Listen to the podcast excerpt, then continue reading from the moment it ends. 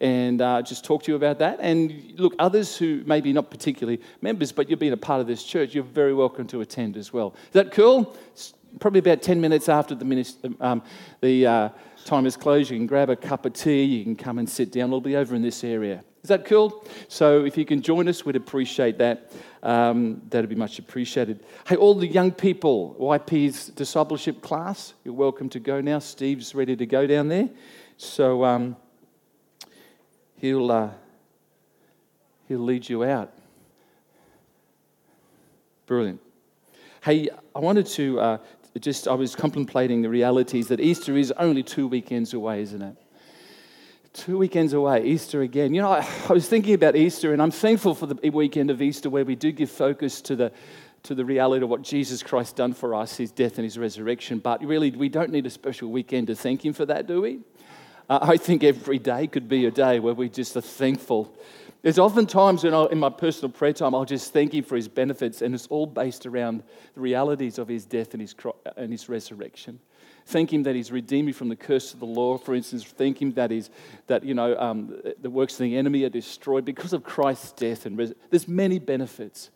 But I wanted to read, I, I thought we just would start this month, and I wanted to just talk about uh, Jesus on the cross and some of the things that happened there. So I wanted to turn to Matthew chapter 27. Uh, it's the very first book of the New Testament part of the Bible. In verses uh, 35 to 46, you've got your own Bible, please read along. You might be more familiar with that. It will be there on the screen as I read as well. Um, this is Matthew's account. Remember, we have four accounts of the death and resurrection of Christ Matthew and Mark and Luke and John. Great, you're there. Uh, I just didn't forget them. I just wanted to see if you remember them. Um, so, Matthew gives this account. Uh, it says in verse 35 then they crucified him. That is, nailing him to a cross, okay? And uh, very quickly it goes straight on, as if crucifixion was a common day occurrence. Well, it was, unfortunately, in those days. But they crucified him and divided his garments, casting lots, that it might be fulfilled, which was spoken by the prophet. They divided my garments among them, and for my clothing they cast lots. Uh, verse 36 sitting down, they kept watch over him there. And they put up over his head the accusation written against him This is Jesus, the King of the Jews. Then two robbers were crucified with him, one on the right and the other on the left, and those who passed by blasphemed him. In other words, they swore at him, you know, had a go at him, uh, you know, wag- wagging their heads, in other words, you know, uh, just disdaining him, and saying, You who destroyed the temple and built it in three days, save yourself. If, you're, if you are the Son of God, come down from the cross. Uh, likewise, the chief priests also, mocking with the scribes and the elders, said, He saved others, he, him, him, himself he cannot save. He is the King of Israel. Let him now come down from the cross and we'll believe him. Um, who knows he was not intending to come down from the cross? Because if he, he did come down from the cross, folks, and didn't go through with the crucifixion, we would be of all would be um, worse off, hey? Uh, and we'll explain why. If Jesus didn't go through with it, it would have been to our detriment. Um, verse 43 He trusted in God. Let him deliver him now if he will save him. For he said, I am the Son of God. So they're throwing things back at Jesus about what he said during his time on the earth. Even the robbers who were crucified with him reviled him with the same thing. Uh, now, from the sixth hour until the ninth hour, which is midday till about three o'clock in the afternoon, there was darkness all over all the land. And about the ninth hour, Jesus cried out with a loud voice, saying, Eli, Eli, Layam Shabakithian, that is, my God, my God, why have you what? Why have you forsaken me? Um, Jesus said many things on the cross. Matthew's gospel and Mark's gospel um, don't record all the things that Jesus said on the cross. Uh, Luke and John record all the things said on the cross. And if you remember some of the things Jesus did say on the cross, he said things like, I thirst, because he was, from humanly, a human point of view, he was thirsty. Um, we see, of course, that he says to those who crucified him, Hey, God, would you forgive them for what they're doing? Um, you'll also see recorded in Luke and John's account that he said to one of the, uh, you know, thieves on whether it was left or right, I'm not sure. But he said, You know, today you'll be in paradise with me because the thief's heart was, was towards Jesus. Uh, so there was many things that these are recorded by Luke and John, but Matthew and Mark record none of these things. But Matthew and Mark record one thing that they, I believe, wanted to emphasize, and that is the only question that Jesus asked on the cross. He asked the question. Uh, and the question was, My God, my God, why have you forsaken me? It was a question no doubt directed towards God, but let me say it was a rhetorical question because a rhetorical question is one of those questions where you're not looking for an answer. Have you ever asked a question? You know, and the reason that you ask a rhetorical question is to emphasize a point, like, do dogs bark? Is the rain wet? Um, you know, they're kind of rhetorical questions, aren't they? Of course, the rain's wet. Of course, the dogs bark. But it's to, it's to emphasize a point or it's to make people think about what you're saying that they will ask those rhetorical questions. So we see Jesus ask this rhetorical question, and, um, and, and he knows the answer, to be honest. He knows the answer to the question. But the reason that Matthew and Mark put it in there, and even more importantly, the reason that Christ actually said it, and if you look in verse 45 or 46, is it, you'll see very clearly that he did it in a loud voice just before this bit. He, he, he loudly proclaimed, My God, my God, why have you forsaken me? So it stands to reason it just wasn't for God. To, is God deaf? Is his father? No. But he wanted everybody present to hear this question that he had. And not only for everybody present to hear this question, but for everybody down through the annals of time, right through to today, to be able to see that Jesus asked this question and to emphasize and to make us think and ponder about what he was really saying when he asked that question of his Father. Because it wasn't for God just to hear it, it was for us to hear it today and to contemplate. And as Jesus asked the question, so we need to ask a question why? Why did he ask such a question? Have you ever stopped to think about why Jesus would um, declare that his father has turned his back on him? Why did Jesus ask this question? Why? Well, let me tell you, I'm glad you asked the question. Number one, I want you to know that Jesus asked this question on the cross to help us understand that he was, to, he was the only one who could take away what no one else could take away. I'll say it again that he was the only one who could take away what no one else could ever take away, and that was our sin. No, you might say, well, why is that significant? Why is that important? Well, folks, it's very important because throughout history we've had some great people who have risen up to lead nations, to lead uh, very strategic times. Uh, you could talk about um, you could talk about World War II, and you could talk about what, what did we need in World War II to stop the Germans from not just invading France but invading all of Europe. Well, they did invade most of Europe, and moving across the Channel into Britain. And, and what, what, what did we need? We needed a great leader. And Winston Churchill put his hand up, and he was a great leader. Praise God for Winston Churchill. I pray that he knew the Lord before he died. Um, you know, if we needed some medical professional, maybe we could have called upon someone like um, Florence Nightingale, for instance, uh, many, many centuries ago, who, who of course, uh, was such an inspiration as a nurse in hospitals and things like that. Maybe, maybe if, we needed, um, if we needed to solve the mathematical theolo- um, theories, we needed an Einstein, didn't we? E equals MC squared, you know, whatever that is. You, know, we needed those guys. They stood up, those ladies and men stood up at, at, at different times. Who remembers the days of James Dobson with all his child raising um, expert information? Praise God for that guy, the books and the, and, the, and the radio sessions that he has on that. Pray we can glean from that. But, folks, if we, that is not the greatest need. As much as I'm thankful for the, the, the Winston Churchills and the Florence Nightingales, I'm thankful that they couldn't take away what Jesus could do. They couldn't give us, those great men and women couldn't do it. There was only one person who was qualified to do because if we needed a professional, we would have got a professional, but we needed a savior. And we had Jesus. Thankfully, he was here. I tell you, the world was lost without him. The world was, and, and many are still lost. He was qualified. He identified with humanity, didn't he? He came to earth. He needed, we, we needed someone who was tempted in all areas but didn't sin. That was Jesus. Tick, he ticks that box. We needed someone who was willing. He ticks that box. Jesus was qualified in every way. And we, and, and, and the reality is, is that we have a world uh, that continually, maybe they don't understand this, but we have a world of people who continually look to locate their sin. In other words, to locate the sense of guilt and the sense of shame. We, needed, we need somewhere to locate it. And the world continually tries to locate their sin. You know what uh, we see sometimes, and I encourage us not to do this, but in dealing with sometimes the wrong and the sin in the world. Is it okay? You know, sometimes we, we, we, we hear the word sin, and, and, you know, in society, it's not very politically correct to talk about sin. Did you know that? But the reality is, it's what it is. And it needs to be dealt with. And sometimes what the world does is they relocate their sin and they say, Well, it's not my fault. I was born like this. Or whatever it may be. Sometimes what happens is that we reflect our sin. Well, well, you know, it really wasn't so much me, but it was them who thought up that issue. It's really their problem, and we try to reflect it.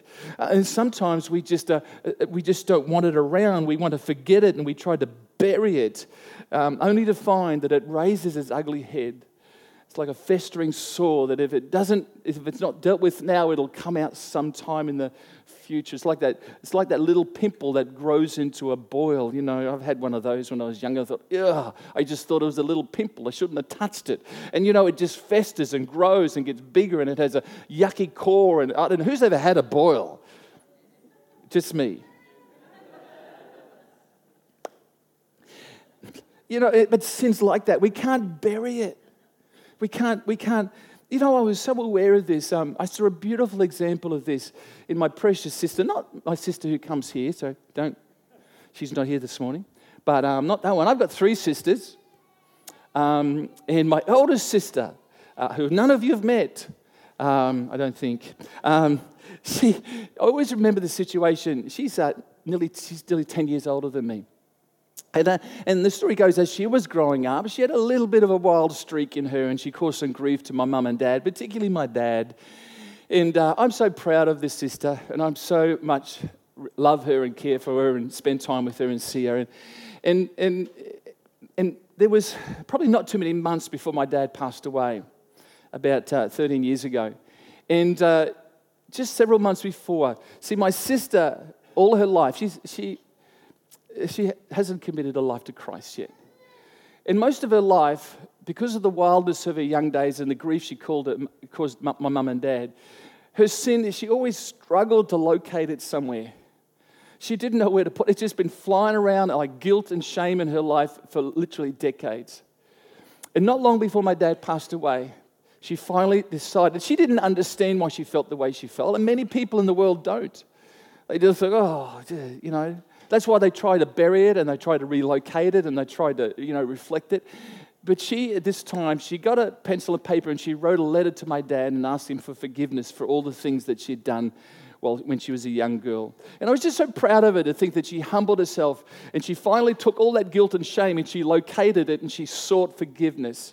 And my dad forgave her, and they had a restoration before he passed away. And that was really good. And that's a great thing to do, you know. But you know, the greatest thing we could ever do is relocate our sin, just not asking other people forgiveness, but also asking our Heavenly Father. Because He's the one who wants to take our sin. We have a Heavenly Father who sent His only Son to a cross for the opportunity for us to locate our sin, not just on other people, but on Him. Located on Him. Um, that's why the father turned his back on his son because when God looked at his son Jesus, he saw the horrific sin of you and me and every other human being on the face of the earth. And when he saw it, he had to turn his back because it was horrific. It looked disgusting. Sin on Jesus. That's not the son he knew, but he knew it was only for a time, but he turned his back. So, because he was the Lamb of God who takes away what? The sin of the world. So, we've got to, you know, today, let me encourage you if some of the guilt and shame is still flying around, why don't you locate it? Stop and let it flying around. Because, you know, for my sister, for many years, it caused that just that personal wounding and that personal hurt in her life. And, and because of that, the way she responded was, was, you know, different things that she would do. I could see she responded out of that hurt. She always tried to love my mum and dad, but it was a struggle until finally she wrote that letter and asked for forgiveness. And I pray one day she'll seek the forgiveness of her God and come into relationship. And that's been my prayer for a long time. But, you know, we've got to locate it. We can't, we can't just, re, sorry, we've got to locate our sin, not relocate it, not reflect it, not, not, not bury it.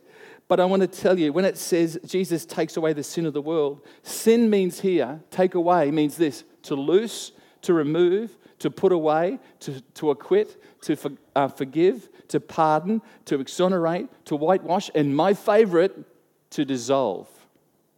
To dissolve. And so it says you can dissolve, and you can only dissolve your sin. I want to tell you the concoction that you can dissolve your sin in, in nothing more than the blood of Christ. The blood of Jesus Christ. There's another word that no one likes to use these days the blood of Christ.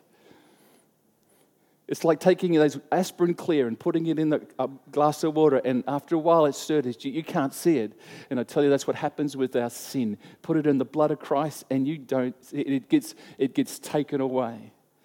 It's absorbed. You know, and it's through the heartfelt repentance that we receive forgiveness and mercy and grace from our God. See, in dealing with our sin, um, we can do all the types of things that we want to, but we've just got to need to accept the offer made by Jesus and receive his forgiveness. He absorbed it on the cross. Do you know what it says in Colossians 2:14? He canceled the record of the charges against us and he took a big old hammer and he nailed them to the cross. And he took them away. He put them there. What a great thing. I know, I know a lot of you here this morning know that, but you know what? You know, every day without allowing condemnation to rule our hearts. I think we just need to come before God and humble our hearts and say, you know, Father, is there anything between you and me today? Is there anything that would pollute the water today in our relationship? And I think, you know, as you just contemplate for a moment, you'll see, oh, yeah, that was that attitude. Or was that thought? Or was that harsh word? I, just think it's good to keep a clear channel between us and God. And um, I uh, always remember the story. I, I, I, know I've told this one, but for the sake of maybe those who've never heard, I just got it because it's such a great illustration. I was eight years of age, and uh, probably about that high. And I was with my mate, my next door neighbor, and we're sitting on our front footpath. Our footpath was above the road level. It was kind of, we're on a hill, and the road was there. And we're sitting there. My friend had this dart gun plastic dart gun. It shot little darts out with little rubber stoppers on the end that stuck to windows. You know the type. You'd wet them with your tongue and when they just stick there. Pretty harmless. Um, and we're sitting there and a car goes past. I didn't know it at the time, but my friend obviously had a plan and he shot the car with the dart. The dart flew out, and you know, I think in previous times it's never come near the car, but this one hit right on the windscreen. And so we're sitting there celebrating, good shot, wow, that was brilliant. Until the man stopped and reversed his car. We took off into my front yard. We were horrified. We were one moment ex- ex- celebrating, the next moment horrified. This guy's going to chase us down. So we went into the front yard and hid behind a hibiscus tree. You might remember, how do you remember that as an eight year old? Because my front yard was full of hibiscus trees. Mum and dad loved gardening, so we're hiding behind a hibiscus tree. He's now got out of his car, he's coming through the front near the driveway and my dad just happens to be coming down the driveway going to the mailbox. So this situation is going from bad to worse. My dad's going to find out. So we're hiding. And as he goes past us, he looks at us with a confused face. He's like, what? What are you guys doing? And then he faces this man. Now, I did not, he's confronted with this gentleman who obviously had questions. Would you agree? I, I, I never heard the conversation. My dad never told me the conversation. But I, I, gathered that he had to answer some questions like, What are your sons doing? They did this to my car, blah, blah, blah. I'm a little bit angry about that. And my dad had to maybe calm him down and say, It's all good. And as we're sitting there, we're wondering what's going to happen. Is he going to call us out? He didn't. He, the man turned around after this conversation for about two minutes, and the man went back to his car and drove away. And I thought, Wow, that's good. But now I've got to face the wrath of my father. So he comes up, and my father's standing opposite us like this. And I know he's going to say something, but he just pauses for effect. We are horrified. We're terrified. What's going to happen? And it, was probably like those moments when Jesus, remember that the Pharisees brought the, the adulterous woman to Jesus? Remember that? She was caught in the act of adultery, and the Pharisees brought this adulterous woman and said, The law says stone her. We caught her in the very act of adultery. Jesus says, Hey, he without sin cast the first stone. And all of them eventually walked away because they knew they'd all failed and sinned.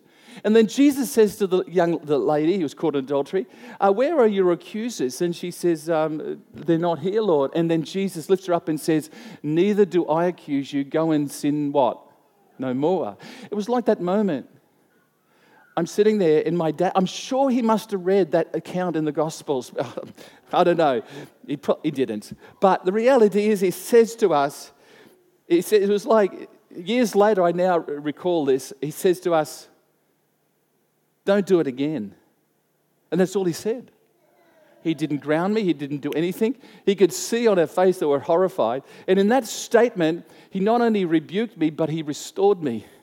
In that one statement, it was like, never do it again. We said, Yes, Dad. I never did do it again. But the thing that I was so, uh, so thankful for is, is, is my dad stood on that driveway. He absorbed what I should have received. He absorbed the, the penalty for what I should have copped. He absorbed the anger, uh, the uh, upset gentleman. He took it all on my behalf. And I want you never to get used to understanding that principle, church. Because, you know, it's one of the things, it keeps us humble before God to realize that Jesus Christ took what we should have taken. My father absorbed the sin, and he comes to me and he says, don't do it again. I say, You're on. I'm not going to do it again, Dad. No way do I want to go through that.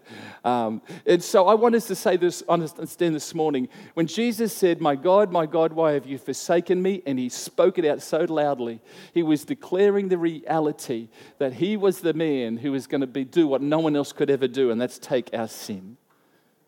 Take our sin. We need a savior, we don't need a professional. I hope you can understand that. And when, and you know, when God turned his back on Jesus Christ as he hung on the cross, he was, he was showing humanity that how destructive and how horrific sin is. And so much so that God himself couldn't even look on the one that he loved, his only begotten son. He had to turn his back. That's how bad it is. May it inspire us today to, when the temptation comes in life to say, nah, I'm not going to do that. It's just going to put another nail in the cross of Christ. I don't need to engage in that. I don't need to indulge in that. I'm just so thankful for a merciful God, aren't you? His mercies are new every morning. What a wonderful thing. We can come to Him every morning. Because I, uh, you know, I collect, we all get a little dirty every day, don't we? we? Have to have a shower. Why not we have a spiritual clean out every day as well? Come before Him. So there's one thing. Here's the second thing about why Christ declared on that cross and asked a question of His Father to help us understand that God turned his back on him so God would never have to turn his back on us. He'd never turn his back. You know, God is no intention of ever turning his back again on anyone, and certainly us. Um, Hebrews 13:5 says, uh, He himself said, I will never leave you, I will never forsake you.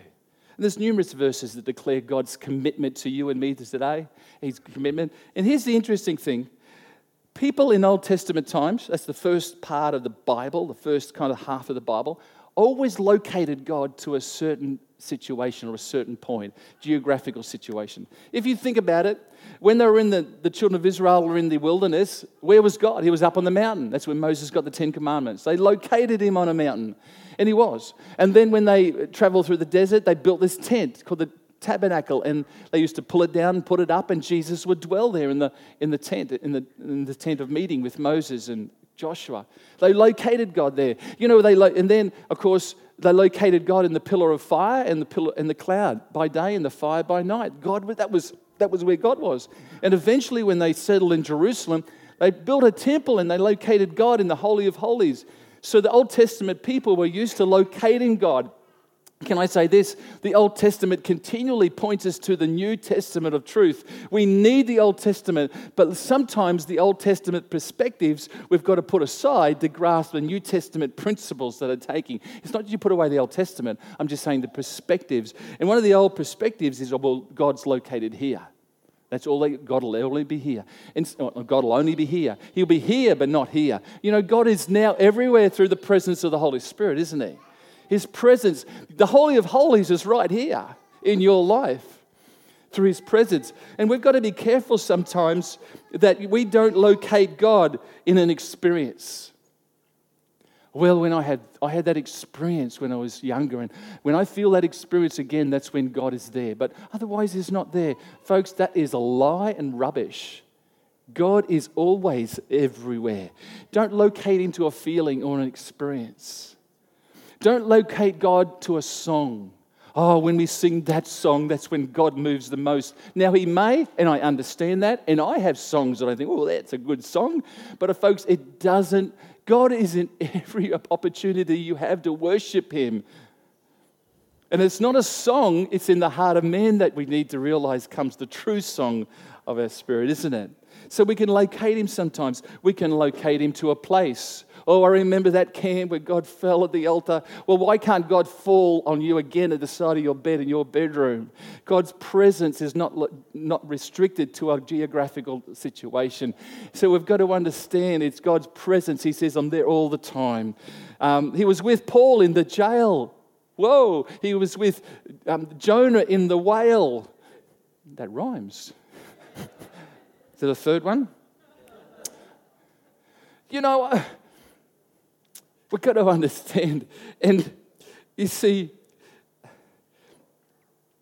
God was with Jesus even on the cross, in the trial. And we're, and we're really talking about God's presence, aren't we?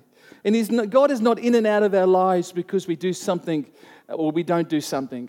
He doesn't all of a sudden, you know, leave us because our sin registers a little bit too high on that day and God needs to kind of part ways with us. You know, the truth is that God never leaves us nor forsakes us. And the truth is, is it's not that God leaves us, it's that we leave God. We walk away from Him, don't we? We, we, we walk away from His presence.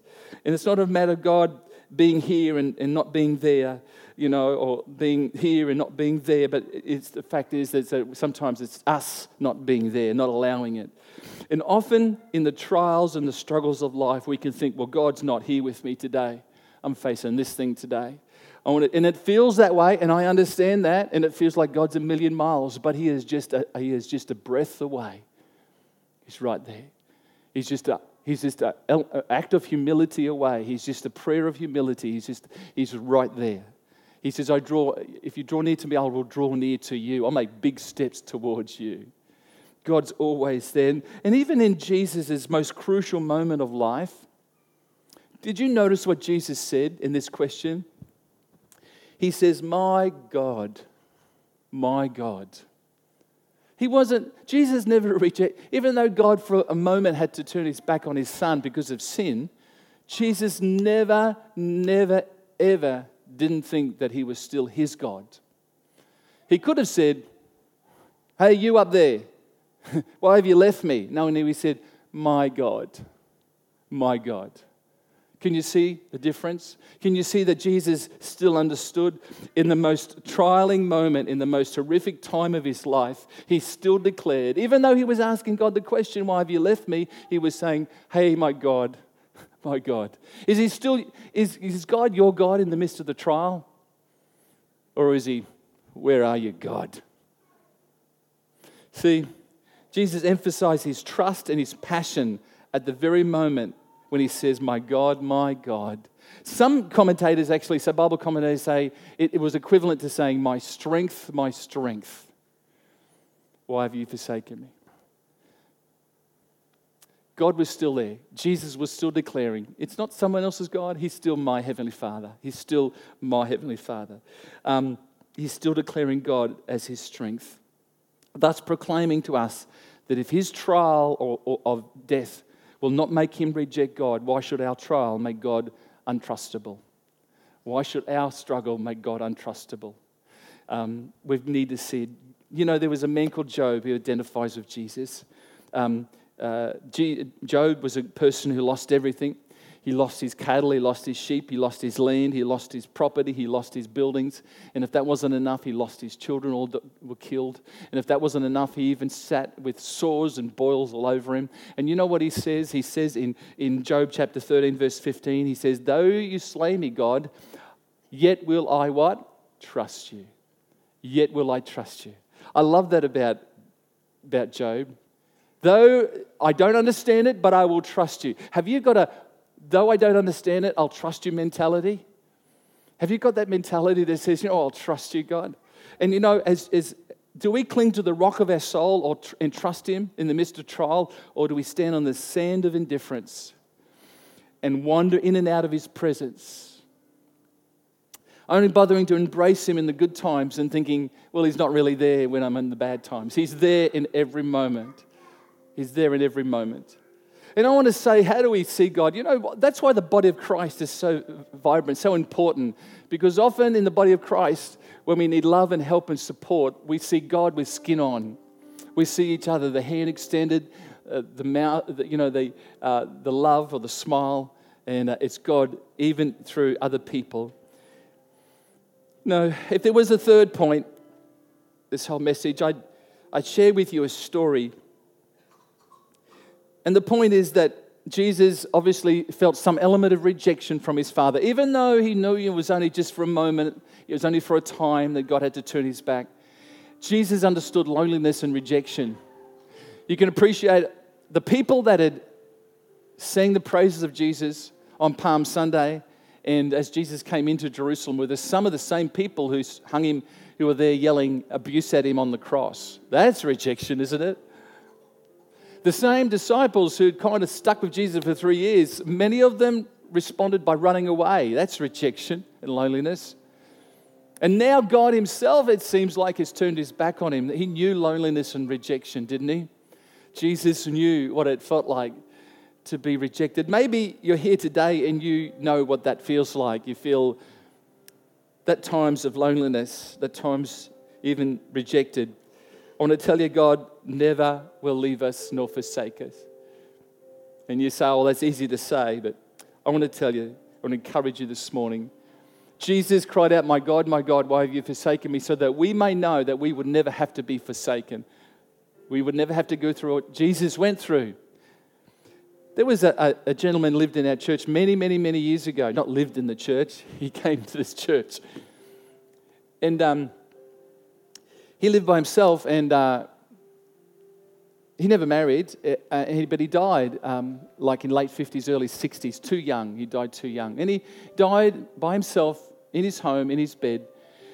And uh, Pastor Malcolm and I knew him, and Pastor Malcolm to visit him. I used to visit him. He used to come to this church, and, and some of us would remember him and, and remember how he used to be a little confused in his thoughts. And, and it just, you know, he, he and I'd go and sit in his little unit with him, and, um, and he'd be confused and he'd be doing stuff that was just confusing. And, and, and in his mind wasn't healthy and well, but he came to church here and he learned to know the love of God. But that's why he came, because people here loved him and cared for him and went and visited him and helped him.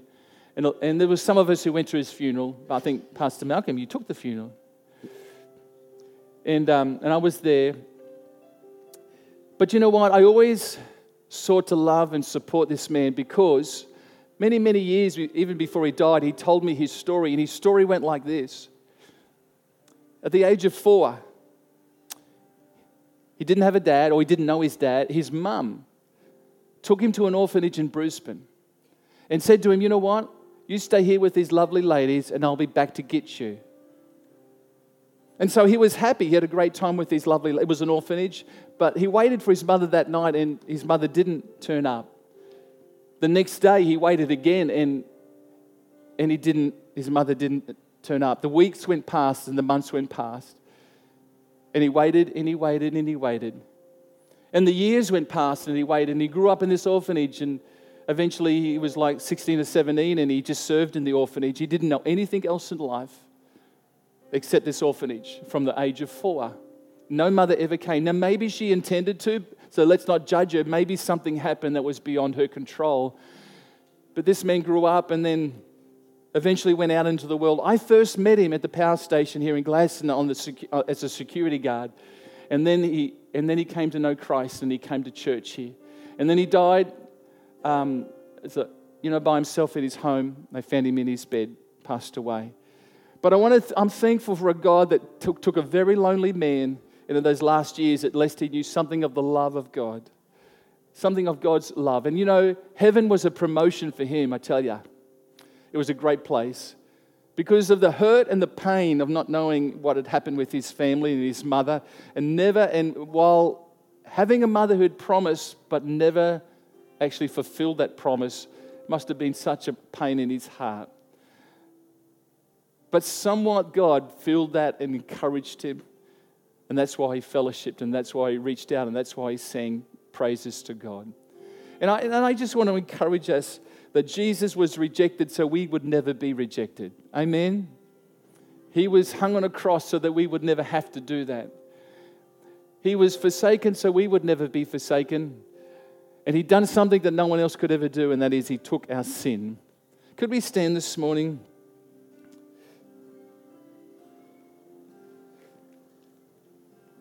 As we close, I just want to, uh, I just want to pray in a moment for us. And, you know, maybe you're here today and the reality is, is that you need to receive Jesus Christ as your Lord and Savior. You need to say yes to Christ. You need to say yes for the very first time because uh, you've been thinking about it, or maybe you're here this morning because you're wondering, or you're, you've been contemplating it. But you know, the Bible says if we confess with our mouth and believe our heart the Lord Jesus Christ died and rose for us, we shall be saved. And some of us need to take that step and commit our lives to Christ. Say yes to Christ. Uh, maybe for some of us today, it's, we need to do it again because we just realized that we've walked away. We've, we just need to come back and, and, and restore that.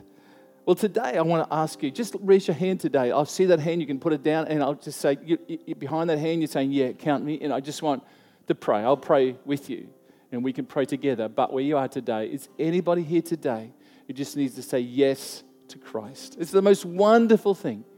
Thank you. Is there anybody else today? You can put your hand down. Anybody else today? I see that hand. Thank you. Any other hands this morning? Any other hands this morning? Any other hands? Just for a second. Hold it up long enough for me to see it, and then you can put it down. Okay. Well, you know, for the sake of one church, can we pray? Let's do that, hey? And for my one brother who just put his hands up, how will we pray that prayer?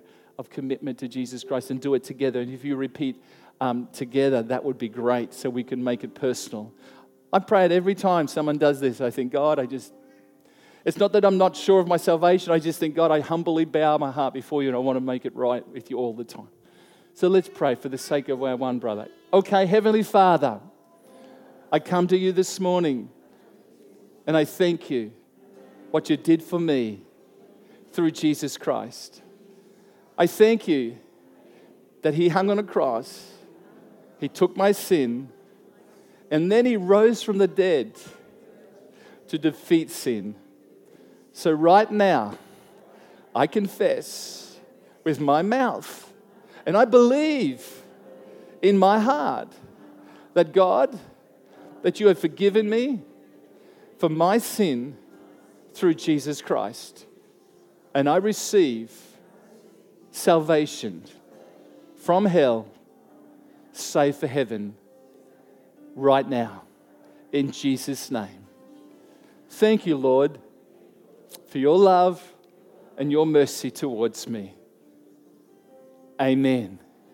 Father, I pray, Father, for my one brother, I pray you'll strengthen and continue to, uh, Father, just infuse him with that understanding of your incredible power and love for him as he's responded today. And we rejoice, as angels do today, over one person who responds. Even if it's again, we thank you today. Father, in the name of Jesus. So we're going to just sing this song right now.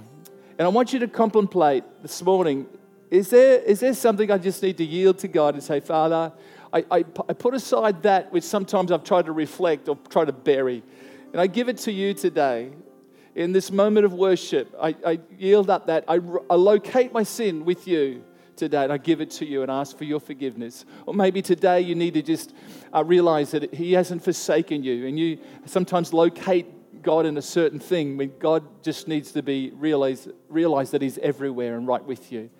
So let's just worship for a moment today. One more song before we close. And I want to just pray where you guys are today. Let's sing. Thank you, team.